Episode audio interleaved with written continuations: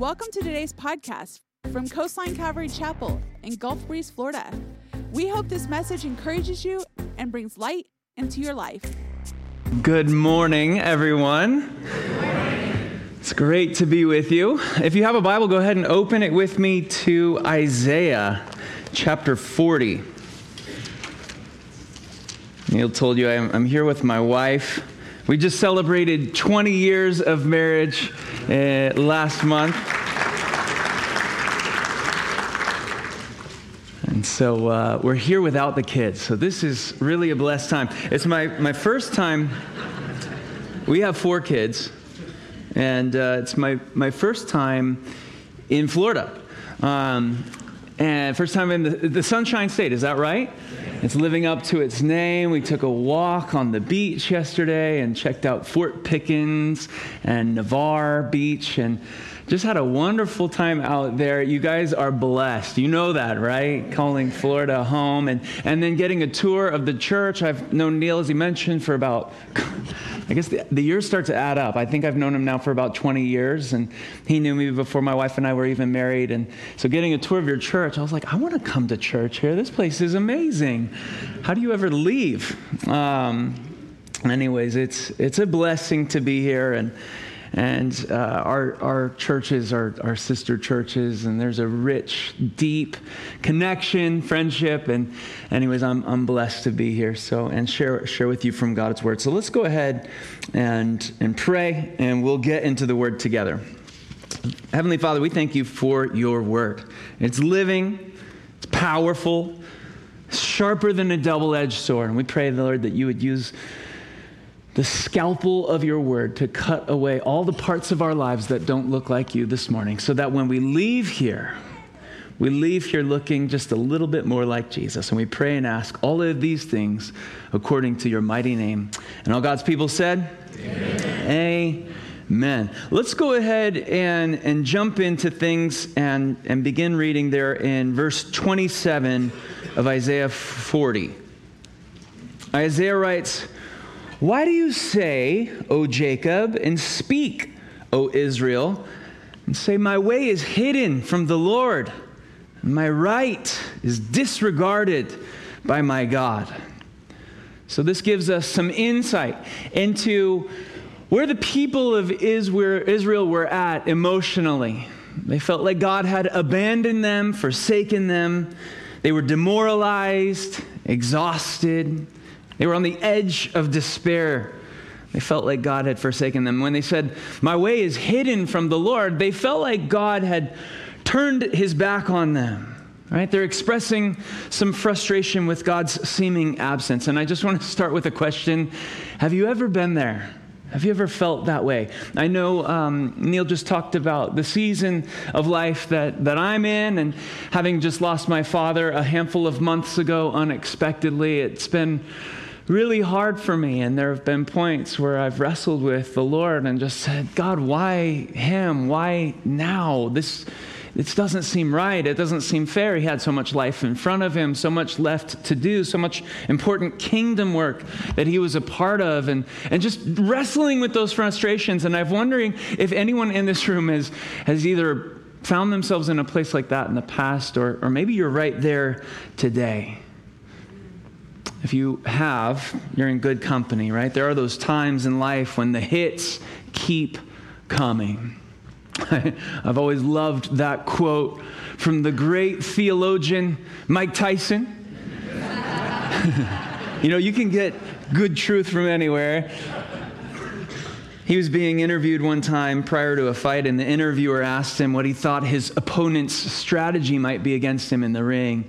And he said, You know, everyone's got a plan till they get punched in the face. and that rings true, not just in the boxing ring, but I, I, think it rings true in life as well. And, and you can have a plan, but sometimes, you know, when everything's going well and believing in God and it's zippity doo dah and there's nothing but rainbows and butterflies. But it's easy to praise God in those seasons. But then there are those times when life punches you in the face and you can find yourself, just like Israel, crying out, God, where are you? And the thing that I love about Scripture is it invites us to be honest with those struggles, with those questions, and to bring them to the Lord. We see that repeated throughout Scripture. One of the places where this shows up uh, most often is in, in the Psalms. The psalmist often was battling it out in his heart with the Lord about his emotions. And so, again, if you're wrestling with despair today, you're not alone. We've all been there before. And if you haven't, just give it some time. You'll get there, I promise. And so in this text, what God does is He, he gives, them some, gives us some things that He wants us to remember. And, and that's the first point in our outline this morning. What God wants you to remember when your life is falling apart. Let's read verses 28 and 29. He says, Have you not known? Have you not heard? The Lord is the everlasting God. Somebody say amen. amen. He's the creator of the ends of the earth. He doesn't faint or grow weary. His understanding is unsearchable. He gives power to the faint, and to him who has no might, he increases strength. So Isaiah begins by asking a couple of rhetorical questions. He says to these Israelites, Have you not heard? Do you not know? Of course, they knew this stuff, right? They had been raised on these truths about God, these foundational theological truths since the time they were young. But just because you've been raised with a truth doesn't mean that there aren't going to be times when you need to be reminded of said truth. Does anybody know what I'm talking about? We need to be reminded of things continually, especially when it comes to the gospel. Peter wrote these words in his second epistle. This is 2 Peter chapter 1 verse 12. He said, "So, I will always remind you of these things, even though you know them and are firmly established in the truth you now have." Again, just driving home this idea that we continually need to be put in remembrance of the gospel. Why? We forget. How many times have you forgotten where your sunglasses were only to find them right there on top of your head? you know, I, I, think it was a couple of weeks ago. I was rummaging around the house looking for my keys, yelling at my wife and the kids and the dog and everything else. And then lo and behold, they were in my pocket. That's actually a true story. We forget silly little things sadly. We forget big, important things too. And the thing about difficulties and trials is that they have a way of distorting our perspective or our image of who God is. You know how it is if you've ever been to like a carnival or a fair and you stand in front of one of those crazy mirrors you know what I'm talking about? And they elongate your torso or they shrink your legs and they give you this distorted reflection of reality. And, and I have a, a feeling that that's kind of what happens when we find ourselves in the midst of difficulty. It distorts our perception of who God is and our understanding of Him. And, and those things cause us to forget just how big and how mighty and how strong and how faithful He is. And Isaiah knows about that. Which is why he reminds us here of four really basic but really powerful truths about God. The first thing he tells us is that he's from everlasting to everlasting. In other words, God is eternal. Now, this is hard for our human, finite minds to even grasp, something that is eternal. In other words, it has no beginning, it has no end. And, and it's hard for us because, why? We're bound by time. We all had a beginning, we'll all have an end. But God, He's outside of time. In, other words, the future isn't a destination to which He's traveling, it's a place He already dwells. And here's why that's good news for us. It means he knows the way your story is going to play out. And, if you step back and look at it through the, the broader lens, he knows the way the big story is going to play out. And he's told us about it in his word. You can read the book of Revelation, and if I could summarize that entire book for you in two words, it would be these God wins. and that's what we read in the end of the book, but more specifically and personally, as you look at the promises of Scripture, they tell us that, that we win too, if we're on God's team. It says that he who began a good work in you will see it through to completion. And we know that He's working all things together for good to those who love Him and are called according to His purposes. What that means is that everything that's happening to you in your life right now, the good, the bad, and the ugly, It's all coming together to bring about good in you and glory ultimately to Him. And that should give us peace, that He's everlasting. Secondly, Isaiah reminds these troubled believers that God is omnipotent. I love that. It says He's the creator of the ends of the earth. And sometimes it's good to remind ourselves of the fact that just with a few words, God speaks into existence everything that exists. Think of how big and how powerful that makes him. If you were to back up a little bit in the same chapter that we're looking at, go back with me to verse 25. This is the Lord speaking through the prophet, and look what he says there. He says, To whom will you compare me that I should be like him, says the Holy One? Lift up your eyes on high and see who created these he who brings out their host by number, calling them all by name, by the greatness of his might, and because he is strong in power, not one is missing. Isaiah says, Walk out on a dark night and look up at the starry host above you and just remind yourself of the fact that God created all of that. He said, Let there be light, and Light issues forth out of his mouth at a speed of what? 186,000 miles a second, and the universe itself is born. Just a, a handful of weeks ago now, um, there was an article in the paper about this new star that scientists had found, and they were really excited about it because it's the most distant star that they've ever seen. And they found it with the Hubble Space Telescope, which is orbiting around the Earth in outer space. And it's this powerful telescope, and it just located the most distant star. How far away is this star? Well, they say it's 12.9 billion light years away. So if you were to take off from Earth and travel at the speed of light, it would take you about 13 billion years to get there. So, how far away is that? Well, I had no idea, but there was an accountant that I shared this with, and, and he did the math for me. So, if he's wrong, you can take it up with him. But he told me that that's 76.7 billion quadrillion miles away.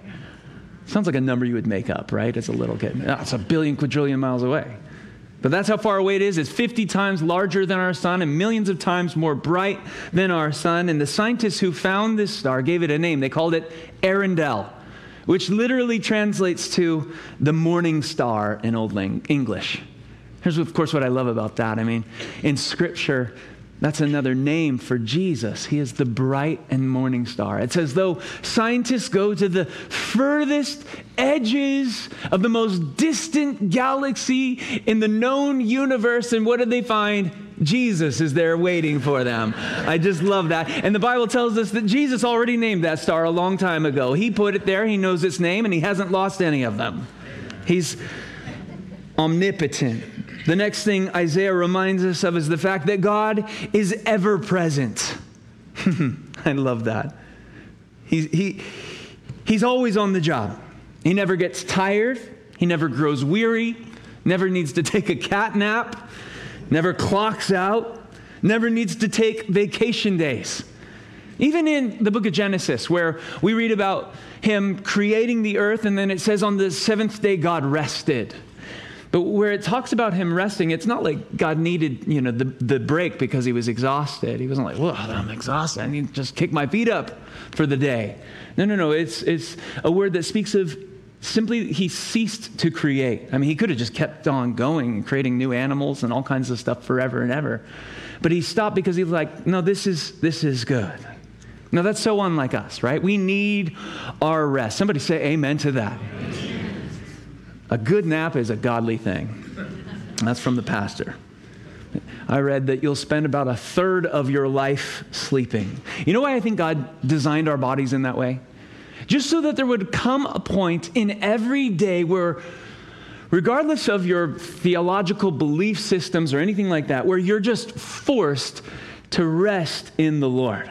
When you're sleeping, you can't do anything about it. You just have to trust the Lord that He's going to take care of you and keep your respiratory system and cardiovascular system and all of those other systems that make you up running even while you're sleeping. I don't care how resourceful or independent you think you are, we all need our sleep. But here's the good news while you're sleeping, God is still working. I love Psalm 3, verse 5. It says it like this I lie down and sleep. I wake again. Why? Because the Lord sustains me. Praise the Lord for that. He's always on the job.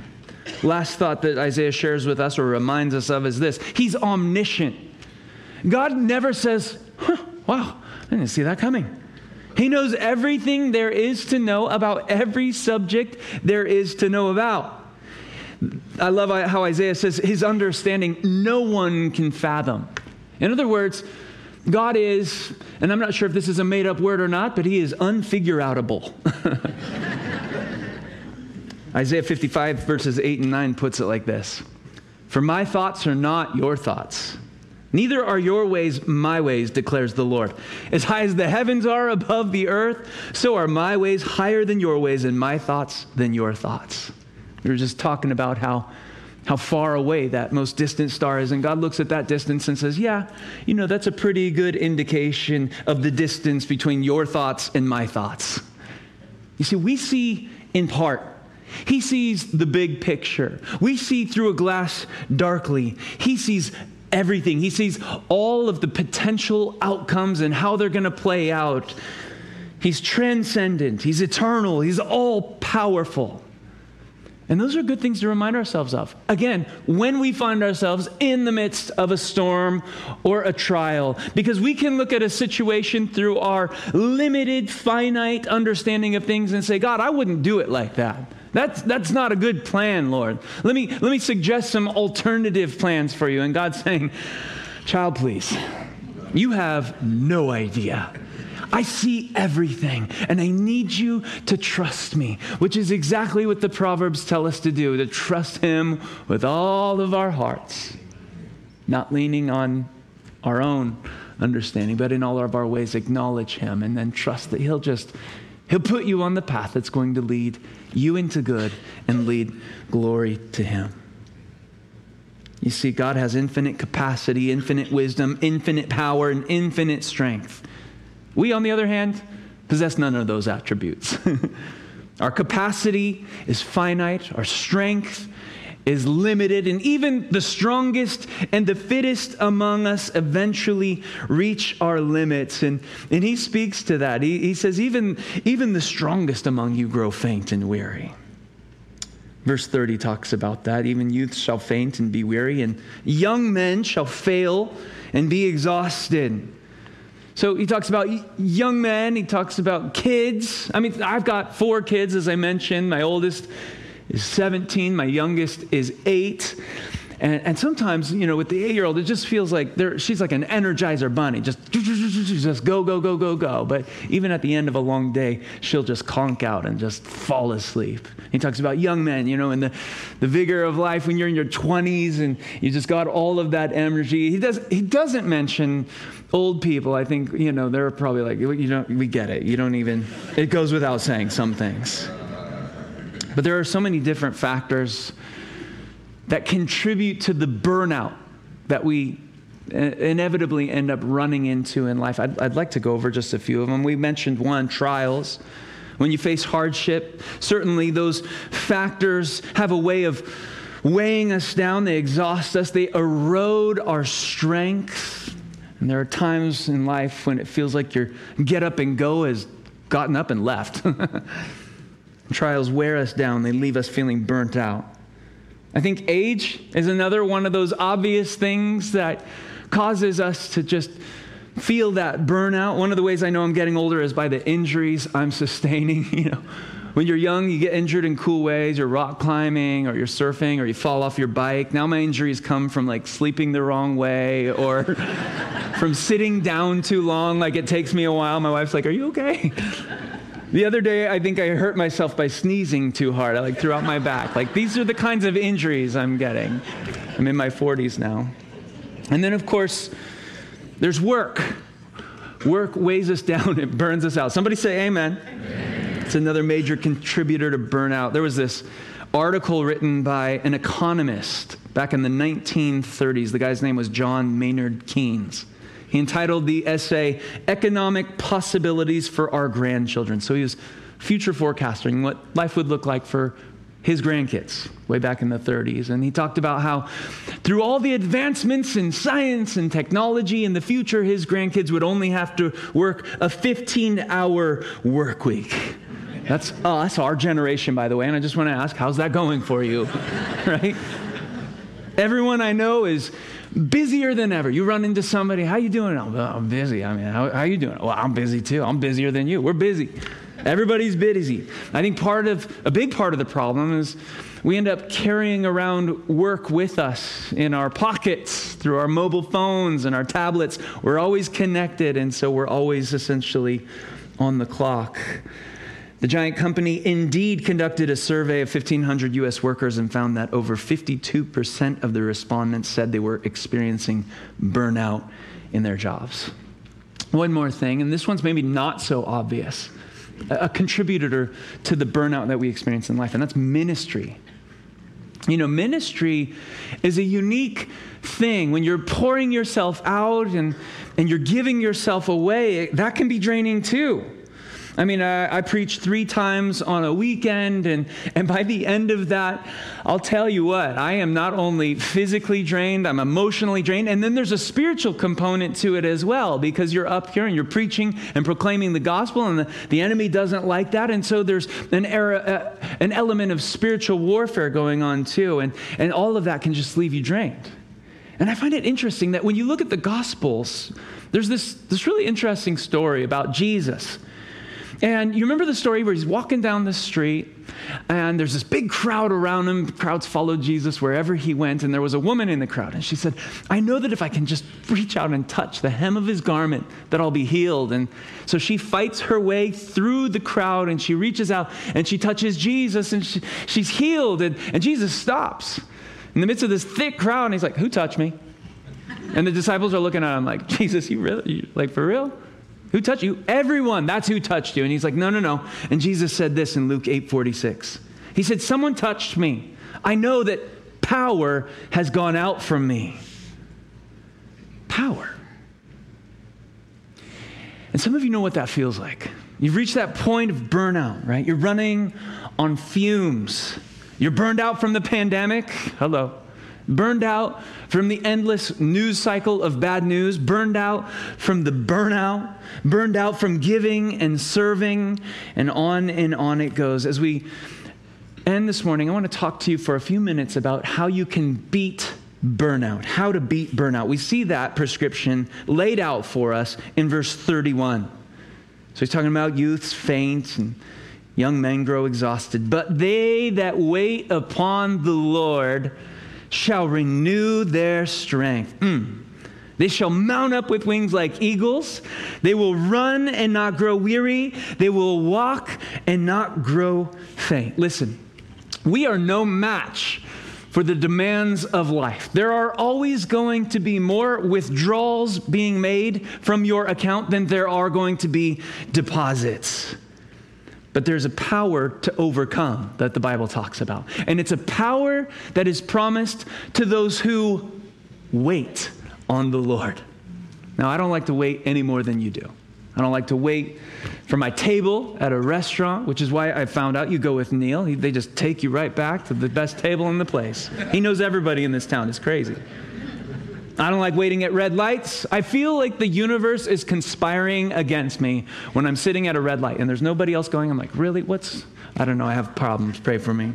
Tom Petty. Tom Petty saying the waiting is the hardest part, and I think he probably had it right. But the important thing to remember is that while we're waiting, God is working. So, why does he make us wait? I think I think he makes us wait because there is a strength that is produced as we struggle. The strength comes from the struggle. That's how you build muscle, right? You, you, you work against the forces of gravity and you flex and contract your muscles, and that's how you grow strength. And it works the same way in the spiritual realm. You've all heard of weight training. Some of you guys love to go to the gym, you're gym rats. Well, how about weight training. As you wait for the Lord to show up, as you wait for his promises to, to come to pass in your life, as you wait on him to be the God that he is and described as in the Bible that builds strength in your heart. Think about all the people that God had wait. It seems to be one of the required courses in our faith journey Abraham had to wait for a promise. Sarah had to wait for a baby. Noah had to wait for a flood. Joseph had to wait to get out of prison. Ruth had to wait for a husband. Mary and Martha had to wait for a resurrection. The disciples had to wait for the Holy Spirit. And we're waiting for the second coming. The point is, if you're going to walk with Jesus, you better learn to be good at waiting on the Lord. But as you wait on Him, remember this waiting on God it's not a passive activity, right? It's not just sitting there with your hands folded and your legs crossed, just twiddling your thumbs. No, no, no. Don't think idleness. When you see the word wait in the Bible, it speaks literally of leaning in and waiting with expectancy. Take note of that word, expectancy. When I hear of someone who's expecting, oh, I have a friend, she's expecting, a couple is expecting. And, and what that means is there's a timeline, right? On the delivery of that child. And you think about a couple that's expecting their first baby. They're not just sitting around doing nothing, they're running around and they're nesting and they're building the crib and they're putting together the glider and the pack and play and they're putting in the decorations in the baby room. I mean, there's so much stuff that comes with kids. Like, you got a lot to do. And that's the picture. And when we actively wait on the Lord, expecting Him to show up, that's when we have our strength renewed. And that word renewed there, it's an interesting word. It speaks of an exchange. So we get to exchange our weakness for His strength. He gives us new strength for the struggle. He promises fresh grace for the grind. He gives us promises and supernatural power for the problems that we inevitably face. And then he uses a couple of pictures to drive home that point. He says, You'll mount up with wings like eagles. What a beautiful picture that is. Mounting up with wings like eagles. Um, you know, uh, God could have compared us to any bird. And maybe you don't feel like an eagle. Maybe you feel more like he could have compared you to a turkey or a parrot or a vulture or I don't know, any one of these birds. But God says, no, no, no. If you wait on me, I'll renew your strength like the eagle. And that's a, that's a fascinating parallel because eagles are unique creatures. For one thing, they're incredibly aerodynamically designed, which means they can glide on air currents and with their incredible seven foot wingspan, they don't have to flap their wings like other birds do all the time. They can they only flap their wings about 10% of the time that they're in the air. So they don't expend much strength and they can stay up there for hours at a time. And note this too when an eagle senses a storm is coming, Instead of coming down and taking shelter in a tree or in a cliff, what they'll often do is they'll use those massive wings and those air currents to, to fly even higher. And eagles can fly higher than almost any other bird. This is what he's talking about when Isaiah says they'll mount up with wings like eagles. He literally is talking about them ascending. And eagles can fly as high as 10 to 20,000 feet. They have unique blood, that hemoglobin that attaches to oxygen molecules that allows them to breathe freely up there and get above the storms down below. You can draw the parallels to your own story in your own life. When the storms come, we fly high we get in the presence of Jesus. One more thing I found out that's pretty cool about eagles is they have three different lenses, and they have this protective lens that allows them to, to look directly at the sun. It protects them from the UV rays and the brightness and all of that, so they can fly directly towards the sun. You say, why would they need that? Well, when they're being pestered by their natural enemy, the crow, and they're too big, the eagle is, to flip over and defend itself against the crow. And so they'll just direct their gaze at the light and fly straight towards the sun, getting higher than the pesky problems that bother them down low. What a powerful, powerful analogy. Scripture is so cool. God is so good. And when life is coming at you, when you feel yourself being bothered by attacks from the enemy, whether they be relational or emotional or psychological or physical, you just fly higher. You aim towards the Son of God. You keep your eyes fixed on Him, and you'll get above those problems. He goes on to say, You'll run and not grow weary. Now, my wife is here, as I mentioned, and there was a season in our life where she liked to run, which by default meant, I guess, that I liked to run. You know, I don't know. And we were runners, and we ran a few half marathons. We never did do a full, but I, I ran enough to know this experience. There's a common experience that runners will face where they hit the proverbial wall. If you're a runner, you know what I'm talking about, where your legs feel like they're encased in cement and you can't draw a deep enough breath and you just want to sit down in the middle of the race. And it's a common experience. But there's also another experience that you've no doubt had if you're a runner, and, and it's this, it's equally as powerful. And it comes to you in that moment when you're ready to quit, and then you get this thing called a second wind.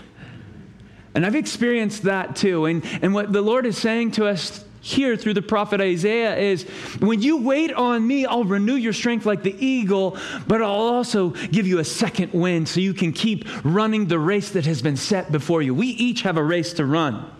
And my dad ran his race and he finished it well. And I don't know about you, but I want to finish the race that God has set before me. I don't want to crawl across the finish line with a whimper and a wheeze, but I want to run with the breath still in me and my flame still lit. Can somebody say amen to that? And God says, I'm going to do that for you as you wait on me. And then he closes by saying, and you'll walk and not grow faint. Of course, the analogy or metaphor of walking with the Lord is a common one. We see it throughout Scripture. And God says, essentially, I'm going to be with you every step of the day. So there are those times in life where you're just you're soaring like an eagle and God says I'm with you. There are those times when you're running in your race and God says I'm with you. And there are those times when you feel like it's all you can do to put one foot in front of the other. And God says I'm with you there too. I'll close with this thought. Um, you know, I was, I was, uh, I'm in this new season, and I've uh, assumed the, the senior pastor role at our church, and, and there's just a, a whole lot of responsibilities that come with that, meetings and, and all kinds of things. And I was finding myself getting overwhelmed. And I was meeting with a friend, and he was talking about how burnt out he was with his job and overwhelmed he was with his job. And, and in that moment, God gave me a fresh perspective on things that, that has just ministered to my heart. And I pray it ministers to your heart as well.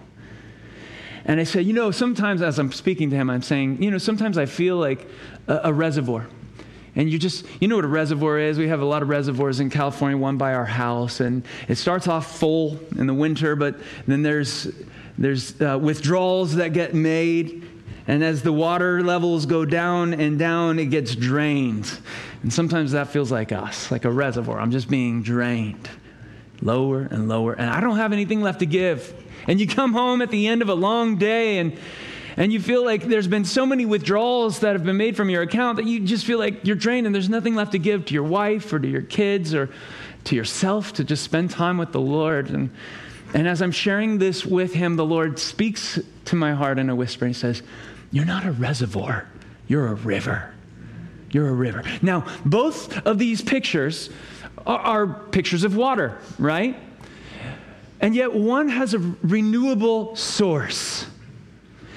A river is, is fed by headwaters, or perhaps by subterranean springs, or artesian wells, where there, it just bubbles up from underneath. And it reminded me in that moment of what Jesus said in John chapter 7. He said, If any man thirst, let him come to me and drink.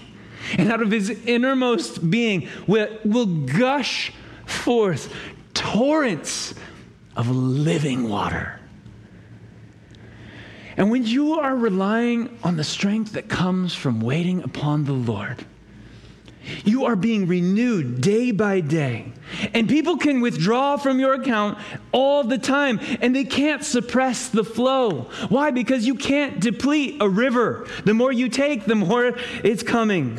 And you can't be drained because there's a replenishing source. And so, for anyone in here who finds themselves overwhelmed by life, overwhelmed by circumstances, overwhelmed by trials, hardship, or heartache, whatever it might be, let me encourage you to run to the feet of Jesus, who is your renewable source of not only energy, but Zoe, spiritual life, abundant life. This is what he came to give. And if, if you're just barely getting by, then let me encourage you there is more more of Him to know, more of Him to experience, more of Him to love, more of Him to grow in. And as you grow in the grace and the knowledge of our Lord and Savior Jesus Christ, you'll mount up with those wings like eagles. You'll run and not grow weary.